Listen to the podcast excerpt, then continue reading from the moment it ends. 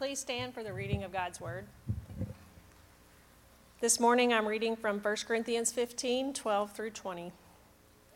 Now, if Christ is proclaimed as raised from the dead, how can some of you say that there is no resurrection from the dead? But if there is no resurrection of the dead, then not even Christ has been raised. And if Christ has not been raised, then our preaching is in vain, and your faith is in vain. We are even found to be misrepresenting God, because we testified about God that he raised Christ, whom he did not raise, if it is true that the dead are not raised. For if the dead are not raised, not even Christ has been raised. And if Christ has not been raised, your faith is futile, and you are still in your sins. Then those also who have fallen asleep in Christ have perished. If in Christ we have hope in this life only, we are of all people most to be pitied. But in fact, Christ has been raised from the dead, the first fruits of those who have fallen asleep. This is God's word. You may be seated.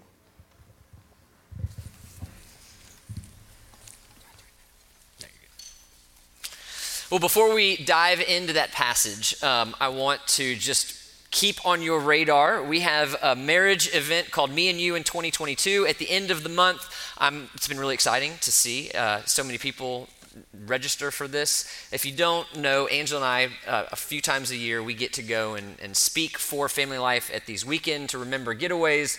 And, uh, and it's just been a real blessing to us to be able to process this stuff as we as we teach it and we wanted to bring some of this blessing back to Orlando Grace Church. So that's what we're going to do and we're going to do it alongside some friends. David and Meg Robbins are going to be speaking. They lead family life. Uh, we will have Michael and Lucy Aitchison. They, of course, planted Christ United Fellowship Church. Many of you are familiar with Michael.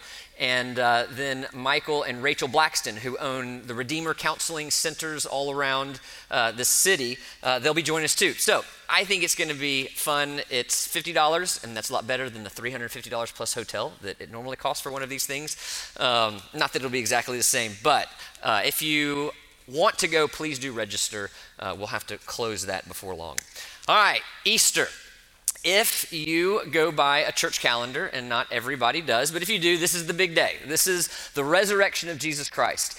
And, and anytime I come to one of these really big, grand, supernatural concepts that we come across in Scripture, my fear is that it can be such a familiar topic that it loses its awe and its wonder. It just becomes kind of just another thing we talk about and it stays in our mind.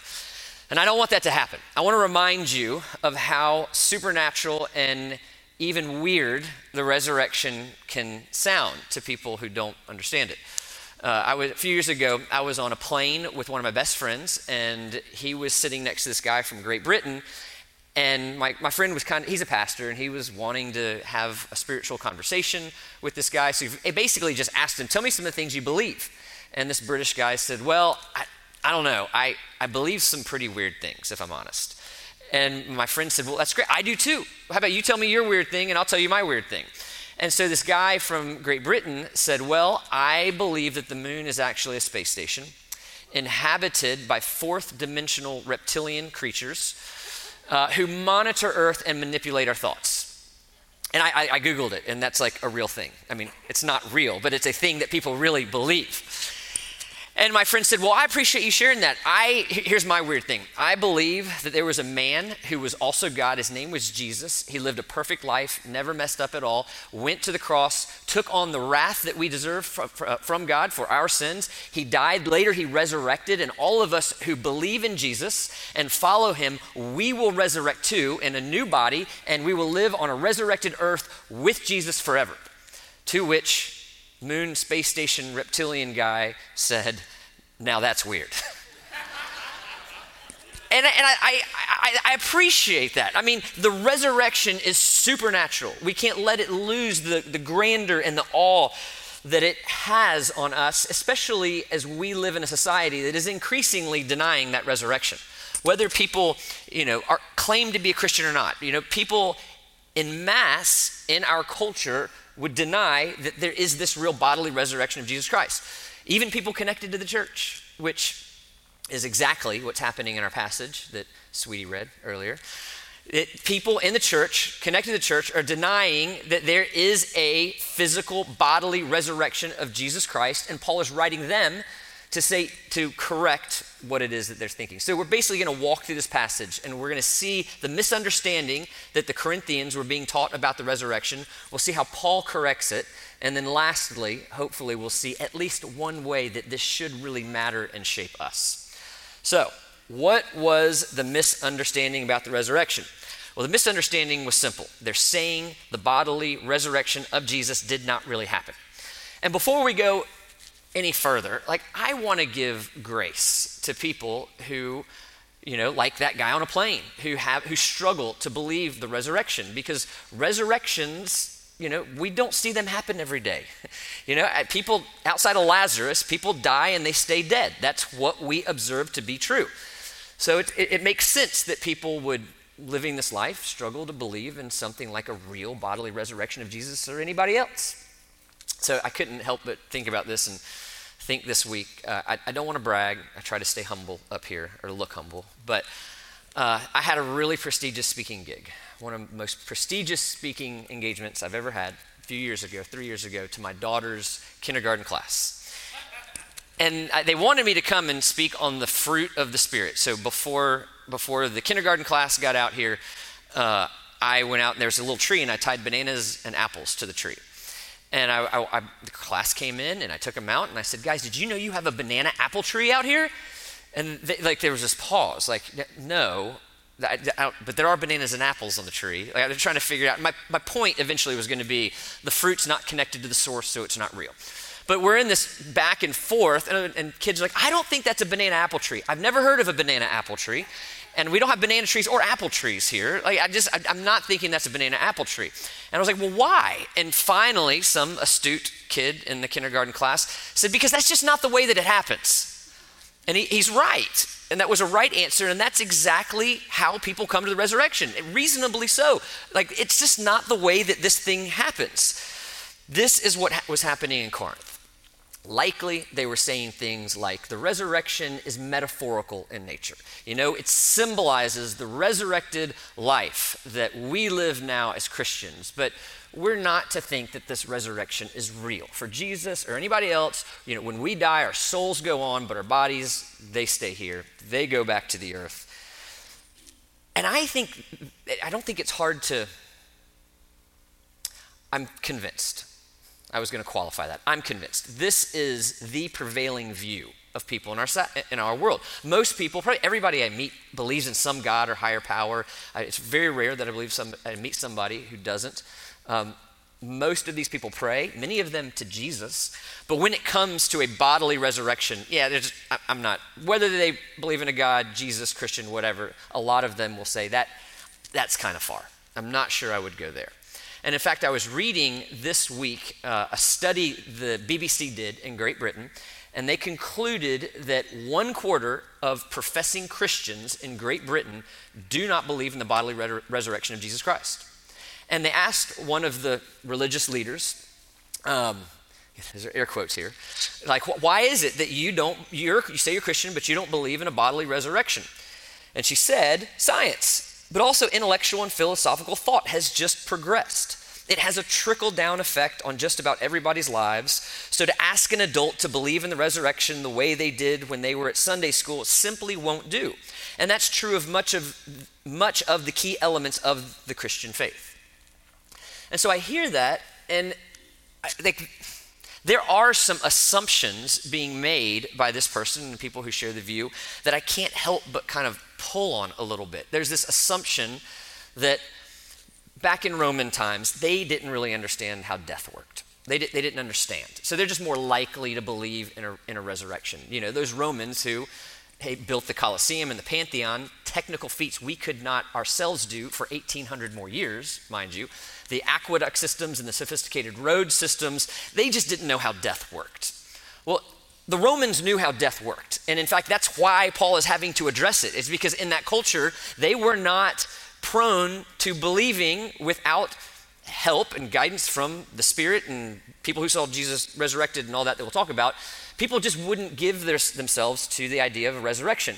And I would say if any culture is going to be more prone to believe in a resurrection, it's the culture that makes every zombie movie that you could ever imagine and produces movies like The Sixth Sense and Ghost and Harry Potter and every Marvel movie where these superheroes keep dying and coming back to life. If there was ever a culture that was prone more than others to believe in a resurrection, it's ours. All right, so that's the first assumption. There's another assumption here that we call chronological snobbery. Newer is better. The newer thought, if, if the thought is newer, it's fundamentally better because we've advanced, we know better. Well, newer is not always better. Exhibit A, space station moon guy. That's a newer thought, doesn't make it better. But the other assumption is that this worldview is newer. Because what they're saying about the soul going on and the body staying here, that's not a new idea. That's a return to a very ancient pagan idea. I mean, you can find this in lots of different pagan cultures. You can find it in, uh, in Gnosticism in early Christian days, the belief that the body is bad and, and the soul is good. And when, when you die, the soul kind of graduates onto a more joyful state, and your body, you leave it behind. So to say that that when we die our soul goes on or our energy returns to the earth or you know but, but our body it just it just kind of goes away. That's not a newer idea. That's an ancient pagan practice. And i also want to say because paul's addressing it in his context but our context really needs to hear this just as much. It shouldn't surprise us when you know, given the fact that we live in the largest and fastest religious shift in the history of a country, that's been proven. We're living in this shift. We shouldn't be surprised when people around us are increasingly denying the resurrection. It shouldn't surprise us. Parable of the weeds, Jesus said this was going to happen.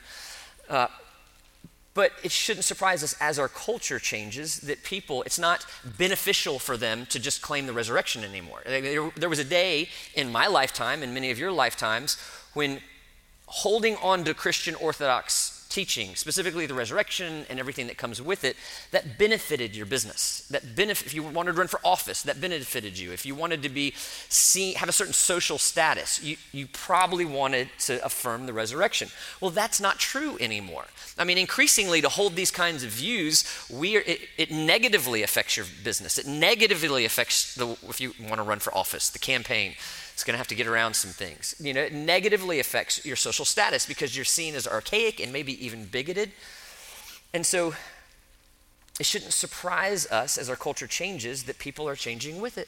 And we should feel the freedom to acknowledge that it's easier to let go of the resurrection. That's an easier way to live our life because if you let go of the resurrection, then you don't have to hold on to all that the Bible says about human flourishing. You can decide the way you want to live, you can do what you want to do. It's easier not to believe in the resurrection. And that is what we see happening all over our culture. And that's why it makes this word that Paul's saying to the Corinthians so important to us today. All right, so that's the misunderstanding. How then does Paul correct it?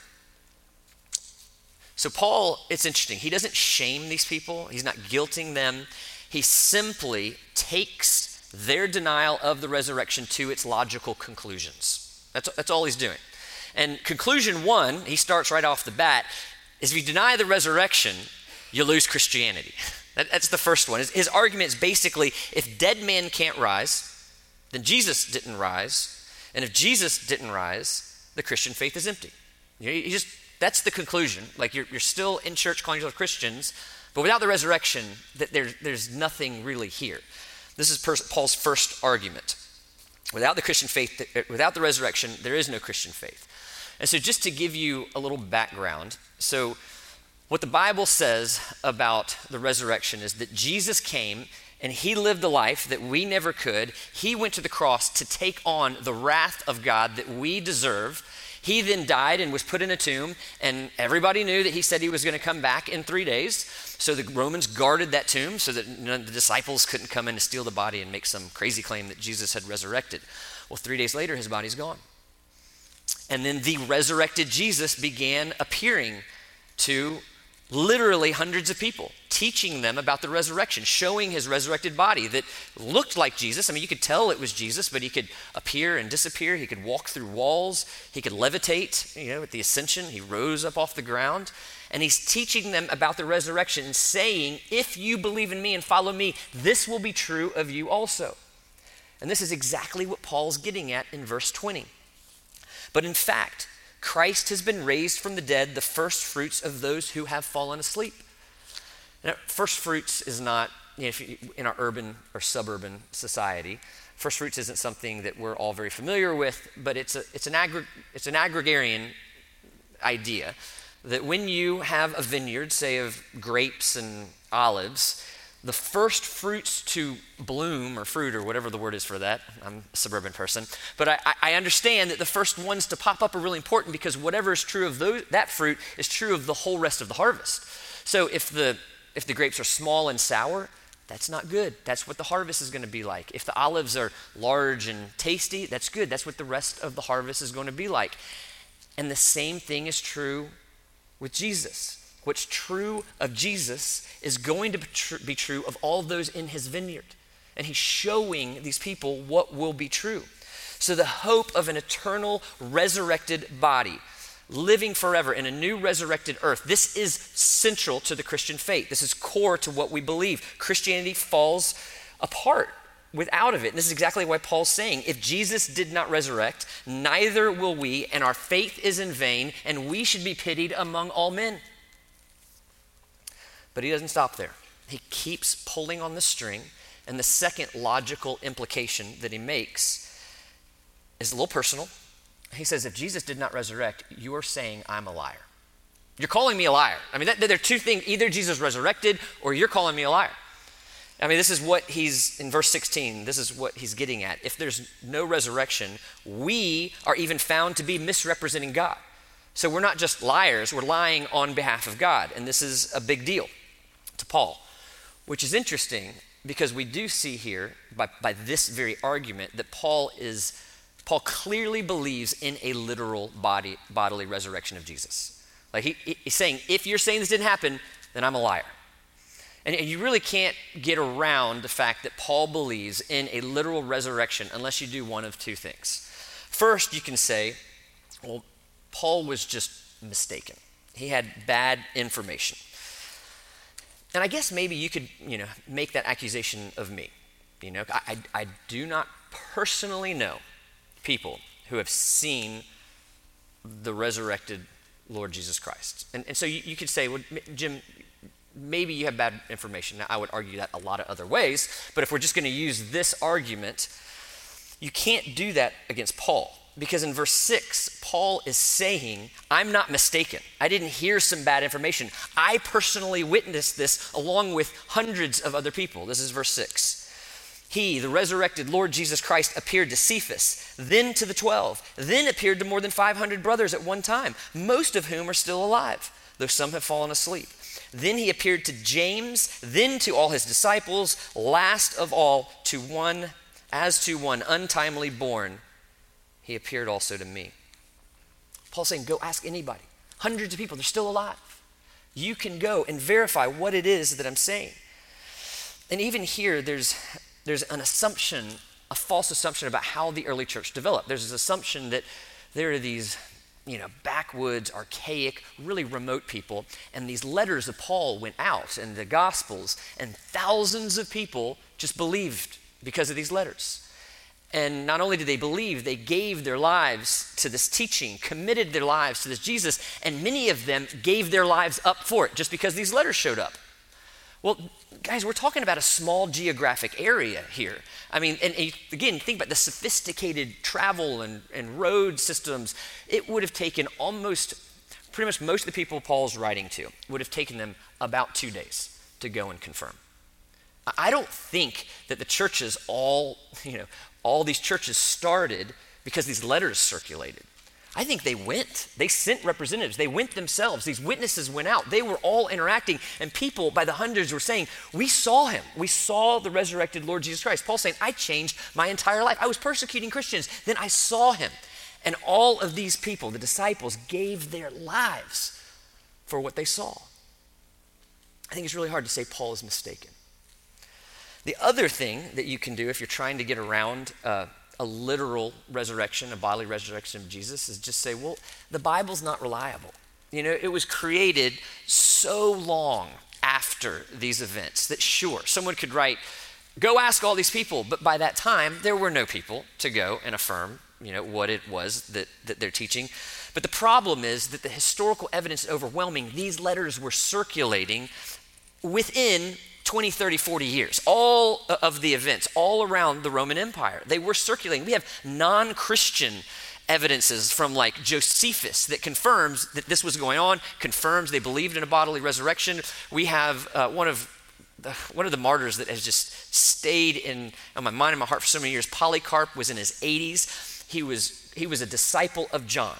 He was a disciple of the apostle John and brought to a Roman forum to recant his faith, and he didn't. He was burned at the stake. And so the Romans were writing about these accounts. Like it's it's just hard to make an argument that the Bible developed later on and that the early church didn't believe in a bodily resurrection. We have so much non Christian historical material that supports what we're reading here today. And this is the reason why the New Testament, in scholarly circles, both Christian and non, the New Testament is universally regarded as the most accurate and reliable document from antiquity. I have never heard anyone argue for a more reliable document from antiquity, ever. All right, so Paul, either this is real or I'm a liar. Then, third, he draws out another logical implication. He says, And if Christ has not been raised, your faith is futile and you are still in your sins. So that's his third implication. If you're saying he didn't bodily resurrect, you are still in your sins. So he's saying that, that if Jesus didn't resurrect, then your sins have not been paid for and so you still have to give an account for the sins in your life. That's, that's a logical conclusion of denying the bodily resurrection. And, you know, this is going to land differently on different people, but the prevailing view in our culture, I mean, I have lots of friends, sweet people who are not Christians, and I'm, i really am interested to know what they believe. Overwhelmingly, the, the most common thing I hear outside the church is I just live a good life and God's going to let me in.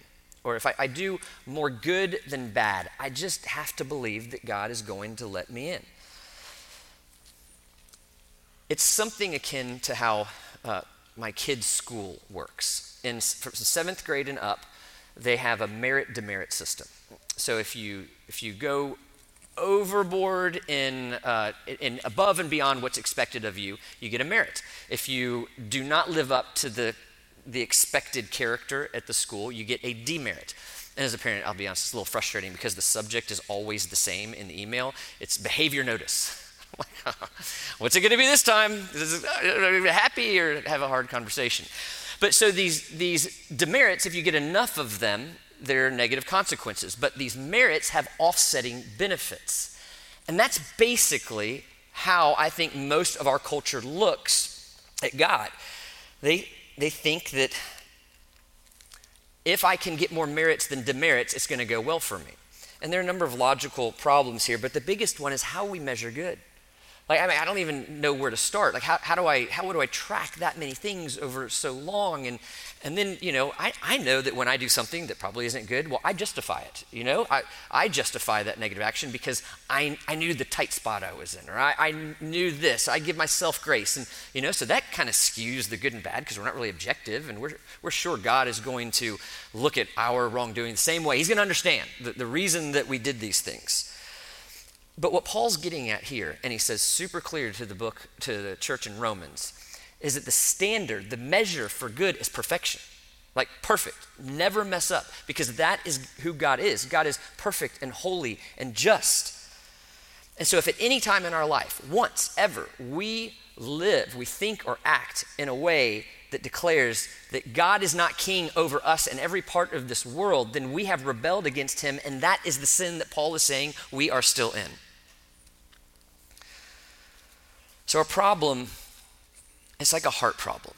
I mean, it's a heart problem and, and it's manifested through actions. The problem's on our actions. It's what causes us to do those actions. Kind of like with a disease is manifested through symptoms. The disease is sin, and the symptoms are our actions that declare God is not king over every part of our world. John Piper probably has the best definition of sin that I have ever read.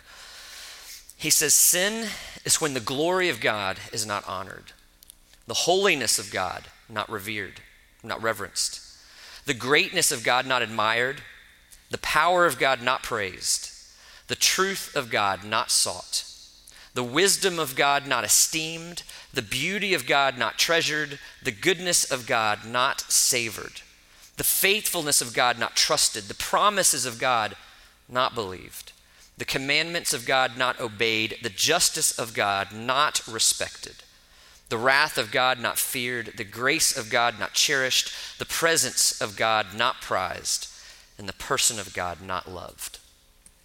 If this is the definition of sin, who among us can have peace with God without some sort of reconciliation from his of his doing? You know, who among us does not in one morning break every single one of these, fail in every single one of these categories? And you know, we who cry out for all of these injustices in the world to be fixed daily create the greatest injustice in the, that we could possibly commit by declaring these things to be false about our Creator, who we were made for and by.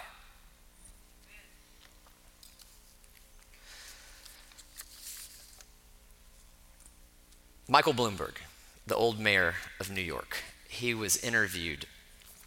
I guess it was a couple years after he finished being mayor, and they were talking about his contributions to New York City and things that he had done, like He'd been an activist in uh, anti obesity efforts and um, gun control, anti smoking campaigns, and they, they wanted him to kind of evaluate how is it that you think you did as governor? What, how should we think of you now? And he said, and I quote, I'm telling you, if there is a God, when I get to heaven, I'm not stopping to be interviewed. I'm headed straight in. I have earned my place in heaven. It's not even close. I mean, if that's not the merit demerit system, I don't know what it is. He's not acknowledged, he's not saying he's flawless. Nobody really, hardly anybody says they're flawless. But what he's saying is, I have enough merit to offset what it is, in whatever way I'm flawed, which is the total opposite of the Christian worldview. The Christian worldview says there's nothing that we can do to offset our sin. You just do fail in any of those areas one time, you will stand before God for your sin. And this is why Jesus came. Jesus came to live the life that we couldn't so that he could take on the wrath of God in our place and hand us his righteousness. But that is not complete until he dies and beats death and comes back resurrected, declaring the power of everything that he has already done. So, the Christian life, it isn't about merit and demerit. It's about Jesus giving you everything that He merited because we could never merit it ourselves. And so, circling back to Paul's argument, if there's no resurrection, then there is no justice for our sin because Jesus has not taken that justice on. And if we deny the bodily resurrection of Jesus Christ, we're denying our sin and the forgiveness offered to us in Jesus Christ. And then lastly, Paul has one more very brief implication. If Jesus did not resurrect, then there's no hope for those who have already died. Like all your loved ones that are gone. If, if this isn't true, there is no hope for them. so these are the implications that Paul is drawing out if you deny the bodily resurrection of Jesus Christ. And I, I hope it seems as relevant and urgent and essential now this teaching as it, as it was to the original Corinthian audience. And, and there are lots of ways that I could take this, but I want to just show you one way that this should matter, one way that this should shape us. To use Paul's words, death no longer has no death no longer has its sting. We sang this today. Death no longer has its sting. Death is now gain for us. We die as Christians, and that is a net gain, a big net gain for all of us. So we have real problems. We have real problems in this world. I know some of you very well, and you have real problems in your life, but none of our problems comes close to our biggest problem that is our imminent and sure death, and that we will stand in front of our Creator with our lives for all of eternity. The implications are eternal. So, I mean, I was thinking about that day and what it would be like. And I was just thinking about my life now and how time seems to be, it's like running down a hill. It just gets faster and faster and faster. And now I have a teenager and I feel like I have these three kids in the house and this other man, which is interesting. And, and I, I think back to Jim with, with like three little ones, you know, all in diapers because we had them way too close together. And I think about all the things that I worried about. And I did. I worried about things with these kids and the growing up and being okay and healthy and all these things that, that were outside of my control. I worried about them. And, and I wish I could go back to 30 year old Jim Davis and say, hey, I've been 12 years in the future, okay? And it's good. Like, God has been good to you. The Seminoles are terrible and the world's a hot mess, but God, God has given you everything that you need. Don't worry about these things. Trust Him. And I think about that and I think about all the new things I worry about now. You know, kids are still growing up. How am I going to pay for college? Who are they going to marry? Am I going to have grandkids? I mean, all, all these other things that I, I worry about now. And I wish 85 year old Jim could come back to me and say, Jim, I'm 85. I've seen about all your life that there's going to be. And I want to tell you, you don't have to worry. I've been there, and God has been good to you in every possible way. Don't worry about those things. He's going to take care of you. It's not all going to be easy, but He's going to take care of you. And in the resurrection, Jesus is literally coming back to us and saying, I've been there. I've been on the other side of death, and I've literally come back. And because I have, you don't have to worry. You don't have to worry anymore. I have spared you death and the wrath that comes to you at this, the end of life. I've been there. Just follow me. And you, you, have your financial woes, but those will be fully fixed. You have your health issues, but you will be fully healed forever. You have your relational strife, but it will be repaired, and you won't even think of those things anymore. Your sadness, your fears, your anxieties, your depressions, all of those things will be fixed and permanently out of your life. Just trust me, follow me. I've been there on the other side. I know what's waiting for you. All you have to do is trust me and follow me. That is what Jesus is telling us in the resurrection. And when we talk about the resurrection, okay, I'm, I'm the guiltiest of anybody here. When I talk about the resurrection, I tend to think of like the crazy Orangetheory body that I'll have that'll be ripped and six pack, eight pack, 10 pack, whatever, you know, be able to fly and do all these things. And I even I, I think about my, our minds. Like my mind will just be so clear. They you know they say we only use 10% of our minds. Maybe I'll use 100% and I can just think about anything, know everything. And those things are great. I don't have to worry about cancer, Alzheimer's, or anything like that. But we tend to forget that all of us is resurrected, and most importantly, our hearts. Our hearts are resurrected and they will no longer desire any kind of sin. Our hearts will only be fully satisfied in full relationship with our God forever. You know, I, I, remember John Piper, somebody said, you know, something like, You're no spring chicken anymore. What do you, you know, you're getting closer to death. What do you think about it? And he immediately closed his eyes and he said, Sinlessness. I can almost taste it all of us is resurrected if we believe in Jesus Christ. But for this to be true of you, you have to put your faith in Jesus. You have to believe in these things. And, and you're going to have doubts along the way, and Thomas had doubts, people have doubts, but bring your doubts to Jesus. Say, all right, I, I, I want these things to be true. God, would you show me? Would you open my, my mind and, and my heart? Would you make these things true for me? Because we can either live as if this world has functionally always been the same, or we can live as if Jesus came into this world forever changing the eternity of everyone who would follow him. And earlier I said, no, I have not met anybody personally who saw the Lord, the resurrected Lord Jesus Christ, but I know Jesus Christ. I know him, and some of you know him and can testify that He is real and living inside of us. And we're going to be prone to our own fears and doubts and anxieties, and the resurrection speaks to those things, gives us comfort in those things. And if you've never put your hope in Jesus Christ, this is the day that you can ask Jesus to be your Lord and your Savior. Because that's what He's proclaiming in the boldest, clearest, possible way in the resurrection. the bodily resurrection that happened 2,000 years ago. Let's pray. God, we, we love you and we thank you. And we pray that this truth of your resurrection by the power of your Holy Spirit would, would change us and would mold us. God, we pray that we would not, that we would understand this resurrection. A resurrection that isn't just a resuscitation like Lazarus, who brought back to life, but only to die again.